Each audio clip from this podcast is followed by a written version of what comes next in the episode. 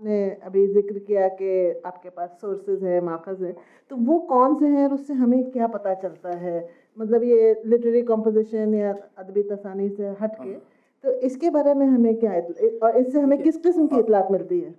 देखिए एक तो ये है जैसे मैंने अर्ज़ किया था कि चाहे आप कबीर को लें चाहे गुरु ग्रंथ साहब को लें वो एक अदबी ज़बान है। उसको आप ये नहीं कह सकते कि ये फ़ला डायलेक्ट से आइडेंटिफाई और नहीं हम कर पाए आइडेंटिफाई अब जैसे हमारे बहुत सीनियर थे प्रोफेसर गंडा सिंह, फारसी भी जानते थे, बहुत बड़े सिख हिस्टोरियन थे। उन्होंने कहा, उन्होंने गुरु ग्रंथ साहब में चौदह ज़बानें आइडेंटिफाई की। फारसी से लेकर मराठी तक। तो अब जो ये लिटरेचर है ये आपको एक ऐसी ज़बान देता है जो एक अदबी या लिटरेरी ट्रेडिशन की अदबी रवायत की। वो उससे अलग है जो आम लोग बोलते थे। अब आम लोग जो ज़बान बोलते थे उसका हमें कैसे पता चलेगा अगर ये टेक्स्ट जो हैं इनको हम समझें कि ये तो हर एक लिटरेसी लेवल के हैं। मैं आपको एक मिसाल देता हूँ कि बनारसी दास अर्थ कथानक उन्होंने लिखी। अकबर जहांगीर और शाहजहाँ के ज़माने में रहते थे वो बहुत मशहूर ब्रज के शायर हैं। वो ये कहते हैं कि मैं जौनपुर में मेरी तालीम हुई, शिक्षा हुई।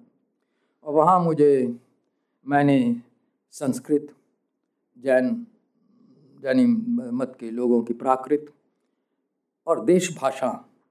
उस ज़माने में प्रोनंसिएशन भाषा का भाका हुआ करता था इस एरिया में। जो हिंदी का सख्त, नागरिक का सख्त शाह है, वो का प्रोनाउंस किया जाता तो बहरहाल, ब्रज भाषा या ब्रज भाका उसे देश भाका का। लेकिन जो उन्होंने किताब लिखी अर्थ कथानिक अपनी ऑटोबायोग्राफी वो तो ब्रजभाषा में लिखी और जौनपुर है, अवधि का सेंटर तो उन्हें इन दोनों भाषाओं में कोई फ़र्क नहीं नज़र आया। ये दोनों डायलैक्ट्स हैं। दोनों के इन्फ्लुएंसेस असरात उनकी किताब में मिलते हैं, हालाँकि मेनली उसे ब्रज कहा जाता है। इसी तरह लिटरेरी ट्रेडिशन की मैं आपको दूसरे एक मिसाल देता हूँ कि गुरु अर्जन ने धन्ना जाट के नाम से एक बहुत प्यारी नज़म लिखी जिस जो सिर्फ़ दस लाइन्स की है। उसमें कहा कि एक गरीब आदमी भी खुदा तक पहुँच सकता है, ये उसका मेन लेकिन क्योंकि धन्ना जाट से के लिए लिखी, इसलिए उन्होंने सोचा कि हम उस भाषा में, उस ज़बान में लिखें जो धन्ना जाट की होती। तो उन दस लाइन्स में जो फैल हैं, वो एक जगह होया है, जो पंजाबी असर है।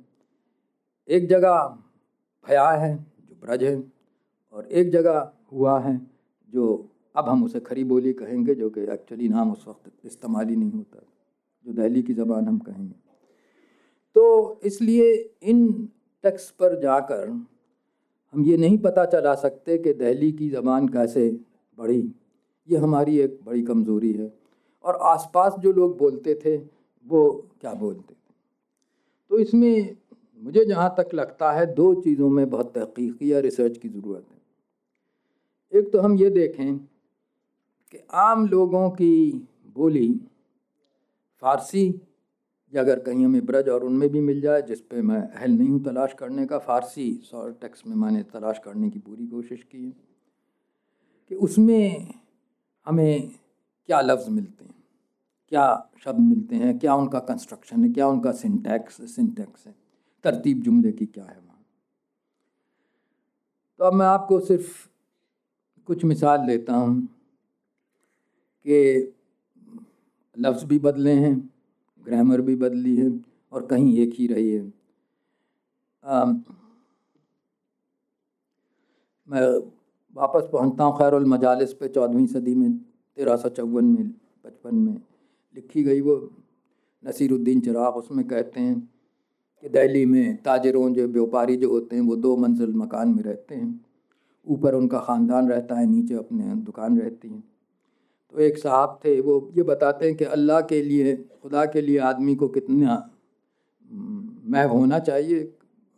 इम्प्रैक्टिकल चीज़ है, बहरहाल जो वो इसरार करना चाहते हैं उस पर। तो उनका देखिए, उन ताजर को देखिए कि वो अपना हिसाब देख रहे थे, बराबर। तो उनकी नौकरानी ऊपर से आके बार बार कह रही थी, खाना ला दूँ, खाना ला दूँ।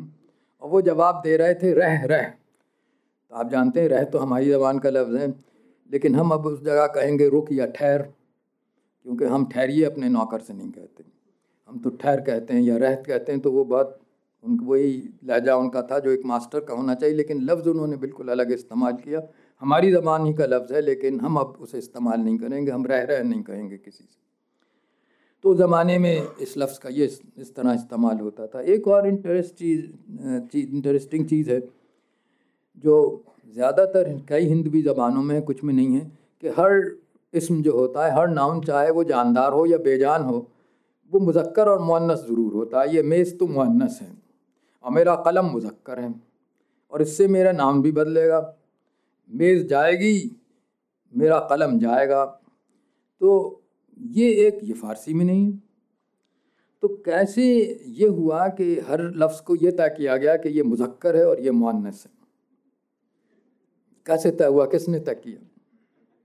और ख़ास तौर से फ़ारसी का लफ्ज़? अरे भाई, वो तो नया आया है, फ़ारसी में तो ये है ही नहीं मुजक्कर मुन्नस वर्ब बदलता ही नहीं, फ़ैल जो है फ़ारसी का, वो इसलिए नहीं बदलता कि वो बीबी ने बीबी हुआ तो उनके लिए कहेंगे गई और शौहर गया। वहाँ तो दोनों के लिए रफ्त है।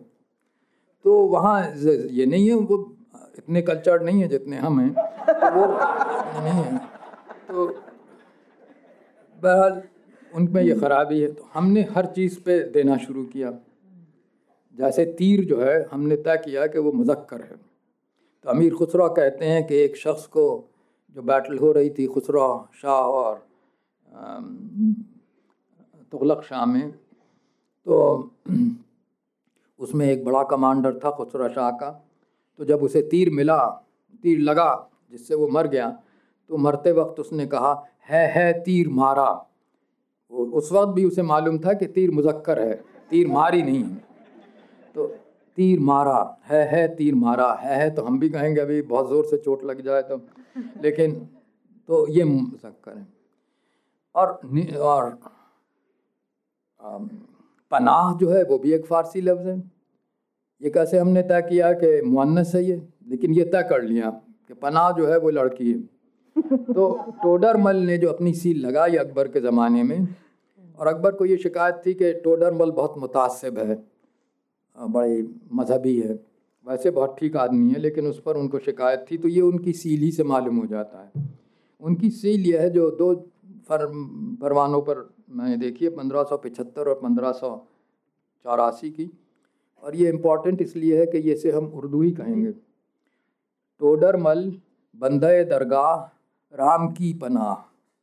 मुझे राम की पनाह में दिलचस्पी की पर हुई।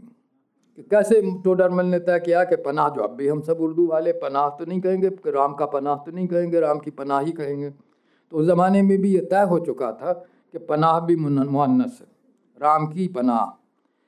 और सोलहवीं सदी तक फ़ारसी में बड़ी ये और छोटी ये का, की तफरीक हिंदुस्तान में हो गई थी। उससे पहले नहीं थी। बड़ी ये भी लिखते थे, छोटी ये भी लिखते थे, लेकिन अब, और उर्दू में तो ये तफरीक पूरी हो गई। तो इन चीज़ों से हमको पता है, अब जैसे हमें मालूम है कि झोपड़ी जो है, ये मुन्नस है। तो अकबर का एक, वो था बख्शी ममालिक था, फरीद बुखारी। वैसे तो बहुत वो किसानों पे जुल्म करता था, लेकिन मुल्लाओं को बहुत ज़मीनें देता था। मतलब अल्लाह मियाँ से ठीक था उनका मामला। तो उनसे उनके, उन्होंने कहा रेवेन्यू कलेक्टर्स ने, आमिलों ने, कि हुजूर, ये तो आप बहुत ज़मीन मुल्लाओं को दे रहे हैं, ये कोई काम वाम भी नहीं करते। तो उन्होंने कहा, अरे भाई, वो मसल है, अलग आग लगनती झोपड़ी, जो निकले सो लाभ। आप समझ गए? अगर आग लग रही हो झोंपड़ी में तो जो कुछ निकले उससे निकल आए तो वो लाभ है। अब जो भी उनका मतलब हो बहरहाल आप यहाँ देख रहे हैं कि झोंपड़ी का तय हो गया कि झोंपड़ी जो है ये मुन्नस है। और आग भी मुन्नस है। ये दोनों तो मुन्नस और मुजक्कर का जो फ़र्क है so, ये भी एक समझा दें हमारे ऑडियंस को कि इन दो टर्म्स का मतलब हाँ सॉरी मुजक्कर का मतलब। असल में मेरी हाई स्कूल तक पढ़ाई उर्दू में हुई थी तो अब वो वही याद रहता है और ग्रामर भी याद आती है कोई गलती होती थी तो सीट संटी भी पढ़ती थी। तो वो इसलिए देखिए मुन्नस तो फेमिनिन है और मुजक्कर मैस्कुलिन है। और हिंदी और उर्दू में ये कॉमन है कि हर चीज़ के आपको सेक्स तय करना पड़ती है चाहे उम्मीद हो चाहे बोतल हो चाहे कुछ भी हो शराब हो सबकी एक सेक्स है। तो और ये तो बहुत बड़ी यूनिटी है दोनों जबानों में। तो तो आपको तो इसलिए वहाँ आग भी मुअन्नस है और झोंपड़ी भी मुअन्नस है। सर एक चीज़ और कि, जैसे आपकी नज़र में रेख्ता लफ्ज़ का इस्तेमाल कब शुरू हुआ और इससे मतलब ये जो एक कहा जाए अगर कि एक हमारी हर दिल अज़ीज़ हिंदवी या हिंदी ज़बान थी तो हम लोग ने इसको छोड़ के एक मसनू ज़बान जो फारसी आमेज थी उसको क्यों हम लोग ने अपनाया? और ब्रज भाषा और दखनी ज़बान में शेर शायरी को जारी न रख कर इस मसनू ज़बान में हमने क्यों शायरी करनी शुरू हाँ इसमें दो चीज़ें हैं। एक तो ये कि रेख्ता रेख्तन से निकला है। रेख्तन माने फेंकना फैलाना। तो इसलिए सत्रहवीं सदी तक तो मुझे किसी फारसी डिक्शनरी में रेख्ता का ये मतलब नहीं मिला। मतलब वही मिला कि जो ये पर, जो फेंकी गई हो चीज़, जो फैलाई गई हो। बुरहान काते में भी नहीं मिला। मिला। ये रिसर्च मैंने इसलिए की जब आपने हुक्म दिया कि मैं यहाँ तो बुरहान काते में जो सोलह सौ चौवन की बहुत ही जाम डिक्शनरी है, उसमें भी नहीं मिला। बाहर अजम जो मेरे ख़्याल में फ़ारसी की सबसे मुस्ंद डिक्शनरी और हिस्टोरिकल प्रिंसिपल्स पर है, हर चीज़ के लिए सनद दी है। उनके एक वर्जन में सत्रह सौ उनतालीस में कंप्लीट हुई, ये नहीं है, रेख्ता, इस सेंस में। रेख्तन है, परेशान करदन, रेख्ता परेशान शुदा लेकिन रेख्ता का ये मतलब ज़बान से नहीं। लेकिन दूसरे वर्जन में उन्होंने बाहर अजम में ये कहा है कि कलाम मखलूत, यानी मिक्स्ड टेक्स्ट मखलूत माने मिक्स्ड दर ज़बान, दो मखलूत दो ज़बान दो ज़बान या ज़्यादा। यानी मिक्स्ड मिक्सचर दो ज़बानों का या और ज़बानों से तीन ज़बानों का या और भी नंबर हो सकता है, लेकिन दो ज़बानों का कम से कम मिक्सचर हो, उस ज़बान को हम रेख्ता कहते हैं। तो चुनाचे और ये इसके लिए लिखा है, वह ई मजाज हस्ती है। वो स्टेटमेंट जब देता है, जब उसके पास कोई सनद लिखी हुई नहीं है, सुनी हुई बात है। तो ये बहुत इंपॉर्टेंट दूसरा लफ्ज़ भी इंपॉर्टेंट है कि अब आम तौर से रेख्ता कहा जा रहा है, मेरे पास किसी शायर की ये सनद नहीं है कि रेख्ता इस सेंस में इस्तेमाल हो। हमेशा हर मुस्तंद माने के लिए वो एक शेर ज़रूर देता है, लेकिन उसकी नज़र में mixed language language in which there are there two languages involved, that Rekhta sir तो फिर हम लेकिन मीर ने दूसरी डिफिनेशन दी है मैं आपने जी जी जी सर माफ़ी मीर ने ने कहा तो शरा में जो उसके बारह तेरह साल बाद लिखी गई अगर उनकी तारीख सही हिजरी की। तो उनकी बिल्कुल लिमिटेड है। रेख्ता के शेरस्त बतौर शेर फ़ारसी बज़बान उर्दू मल्ला शाहजहानाबाद। इसमें आपका वो दहली वाला भी है कि वो रेख्ता शेर हैं, वो नसर नहीं है, शायरी है। और फ़ारसी तर्ज की शायरी है, उसके लिए फ़ारसी अल्फाज होने का ज़रूर, की ज़रूरत नहीं है, लेकिन गज़ल, मरसिया, मसनवी, उनकी जो कवायद हैं, उनसे आप जो ज़बान का, उस ज़बान का जो उर्दू मल्ला जो इम्पीरियल कोर्ट है, शाहजहानाबाद की, वहाँ बोली जाती है। वो थे तो लखनऊ में, बाद में मीर लेकिन हमेशा दिल्ली की गाते रहे। तो दिल्ली की जो ज़बान है। तो वो अब तो ये दो बिल्कुल अलग अलग डिफिनीशंस हैं। और इन डिफिनेशंस में टेक्स अलग अलग फिट होते हैं। जैसे, हालाँकि किसी डिसेंट ऑडियंस में उनका नाम नहीं लेना चाहिए, बेचारे का जाफ़र जटली। तो वो, उनकी बहुत वलगर नज़म हैं। लेकिन ये सवाल नहीं कि ये उसमें शक नहीं कि दोनों रेख्ता मिलते हैं उनके यहाँ। एक तो उनके फ़ारसी और हिंदवी की मुलाकात, दहली की ज़बान मिली हुई है। मसलन मैं आपको कहता हूँ जो नॉन वलगर शायरी से है, जो औरंगज़ेब पर वो फ़िक्र कसर हैं। जहे धा के औरंग शाह वली। आप देख रहे हैं, जहे फ़ारसी लफ्ज़ है, अरे साहब क्या कहें। धाक हिंदी लफ्ज़ हैं। औरंग शाह उसका नाम है। वली यानी वो अपने आप को सूफ़ी कहते थे, इसलिए औरंग शाह वली हैं। कि दर मुल्क दक्कन पड़ी खलबली। पड़ी खलबली तो फिर यहाँ वही मुदक्कर और मुन्नस का हो गया। खलबली हमें मालूम है मुन्नस है। कि दर मुल्क दक्कन पड़ी खलबली। दरी पीर साली वज़ाफ़ बदन। अब आप दरी तो फारसी है, इस पीरी में इतने बूढ़े हो गए। और इतना ज़ौफ़ बदन बदन हिंदी है ज़ौफ़ तो ये उर्दू का रूल है कि विजाफत फ़ारसी और हिंदी लफ्ज़ों के बीच में नहीं पड़ती। ये बिल्कुल उसकी तोड़ है। ज़ौफ़ बदन बदन की कमज़ोरी की बावजूद और इतने बूढ़े होने की बजाय मचाई धमा चौकड़ी दर दखन। तो दर फारसी आ गया, मैं। तो ये ये ये बिल्कुल वो रेख्ता है जिसके बाहर अजम कह रहा है। और उनकी बाकी है वो मसलन ये कहते हैं जो बिल्कुल वो है जो आ, मीर कह रहे हैं कि उसमें फ़ारसीत की ज़रूरत नहीं है। अगर फ़ारसी शायरी की उससे चल रहा है तो ठीक है। गया अखलास आलम से अजब ये दौर आया है डरे सब खल्क ालिम से अजब ये दौर आया है।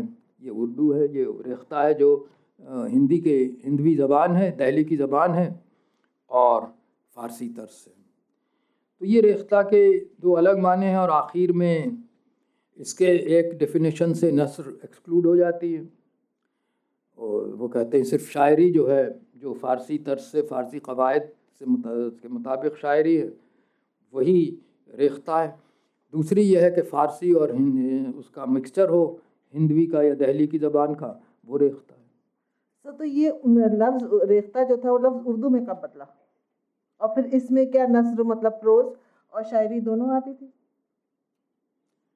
हाँ देखिए उसमें ऐसा है कि जब इन्होंने मीर ने की डिफिनेशन है उसमें आप देखेंगे कि बदलने का तरफ़ इशारा है हम्म। कि वो शायरी है जो ज़बान है वो ज़बान उर्दू है मोल्ला शाहजहान आबाद है। शाहजहान आबाद मीन्स दिल्ली वो असल में ज़बान है। तो जब आप ज़बान को देखते हैं तो ज़बान क्या है? और उस पर एम्फेसिस है और नसर और शेर दोनों हो जाते हैं उसमें तब उर्दू का लफ्ज़ सेट होता है। मैं यहाँ सिर्फ़ ये कहना चाहता हूँ कि क्योंकि आपने ये सवाल पूछा है कि अमृत राय ने यह कहा कि गोया फ़ारसी को यहाँ थो थोपा गया। ऐसा नहीं है।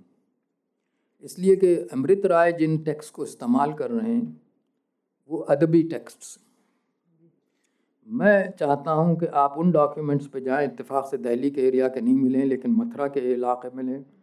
और ज़ाहिर मथुरा का इलाका होगा तो और ब्रज का इलाका है। वहाँ तो फ़ारसी का असर और कम होना चाहिए। लेकिन मैंने वहाँ जो ब्रज के डॉक्यूमेंट्स हैं, जहाँ वो महंतों के हैं गोसाइयों के, वृंदावन के, जिन्हें हिंदू किसानों ने ज़मीनें भेजी और वो फ़ारसी का तो छोड़ दीजिए, जो फ़ारसी सेल डीड्स हैं, ये नागरी की सेल डीड हैं, ब्रज की। जो छोटी छोटी हैं, आप उनमें फ़ारसी का इतना असर देखते हैं कि आजकल उर्दू नहीं है। उर्दू में नहीं है इतना असर। मैं आपको तीन उनकी मिसालें देता हूँ। जो ये हैं, उनमें कंजंक्शन जो है, जो अब कहा जाएगा हिंदी में और या तथा तो तथा तो कहीं शाज नादर आता है, और भी नहीं आता। बल्कि क्या लफ्ज़ आता है? वा, फारसी का। उसे प्रोनाउंस वो बा करते थे, क्योंकि जब वो वा लिखते थे तो बा प्रोनाउंस करते थे। लेकिन है फ़ारसी का। हर जगह वही लफ्ज़ आता है। फला व फला व फला व फला व फला। जुमले जब मिलाते हैं तो वही लफ्ज़ आता है। तो इतना बड़ा फ़र्क आप जो, ये तो एक ग्रामर का पार्ट है। दूसरे मैं आपको सिर्फ़ पढ़े देता हूँ कि क्या उनकी यानी ये सब फ़ारसी के लफ्ज़ इस्तेमाल होते हैं, ज़मीन, जिमी जिमी, उसका वो बदल गया। मैं इसलिए फॉर्म नहीं पढ़ता, लेकिन वो फॉर्म बदल गया, लेकिन ये फ़ारसी के लफ्ज़ इन तीन डॉक्यूमेंट्स में छोटे छोटे दस लाइन के, एक सोलह सौ चालीस, एक सोलह सौ पचास और एक सत्रह सौ उन्नीस। मैं तीनों के एक जगह जमा कर लिए, वो रिपीट होते हैं। गज़, दावा, गवाही राह हद बाग हाकिम, तलब, सन, मौज़ा, निशान दस्खत माह ज़मींदार साकिन कस्बा हवेली बाबत ताकि अर्ज़ तूल दर सही हदूद हिस्सा दरवाज़ा के रजाबंदी रजामंदी बेनामा ख़त। इतने सिर्फ़ ती फारसी लफ्ज़ हैं और कंजंक्शन फारसी है। तो ये समझना कि इसे किसी ने जैसे इम्पोज किया हो ये नहीं ये आम जबान हो गई थी। अब वो तो हिंदुस्तान में भी कहा जाता है अंग्रेज़ी मत पढ़ो हुक्मरानों की ज़बान है। अमृत राय समझते फ़ारसी ईरान की ज़बान है तो उसे मत पढ़ो। तो भाई ये तो मामूली किसान तो नहीं था जो उसकी ज़बान पे लग गया पढ़ता है और उन्होंने जिसके लिए आरज़ू के लिए उन्होंने बहुत बुरा भला कहा कि उन्होंने ऐसी ज़बान बदल दी और फ़ारसी ले आया और धमाका हुआ। वो कहते हैं कि हमें ये तो मालूम है कि मुफर्रस क्या है, जो हिंदी का लफ्ज़ हमने फ़ारसी में लिया पर्शनाइजेशन उसे हम मुफर्रस कहते हैं। लेकिन एक बड़ी तादाद उन फ़ारसी अल्फाज की है, जो हिंदी, हिंदवी में फ़ारसी इस्तेमाल हुई है, उन्हें उसके लिए उन्होंने मुहंदिस लफ्ज़ किया, क्योंकि वो तो बड़े लिंग्विस्ट थे। और उसमें उन्होंने मसलन कहा कि रोज़नामा फ़ी ज़रूरत, ऐसे अल्फाज तक हिंदी में अब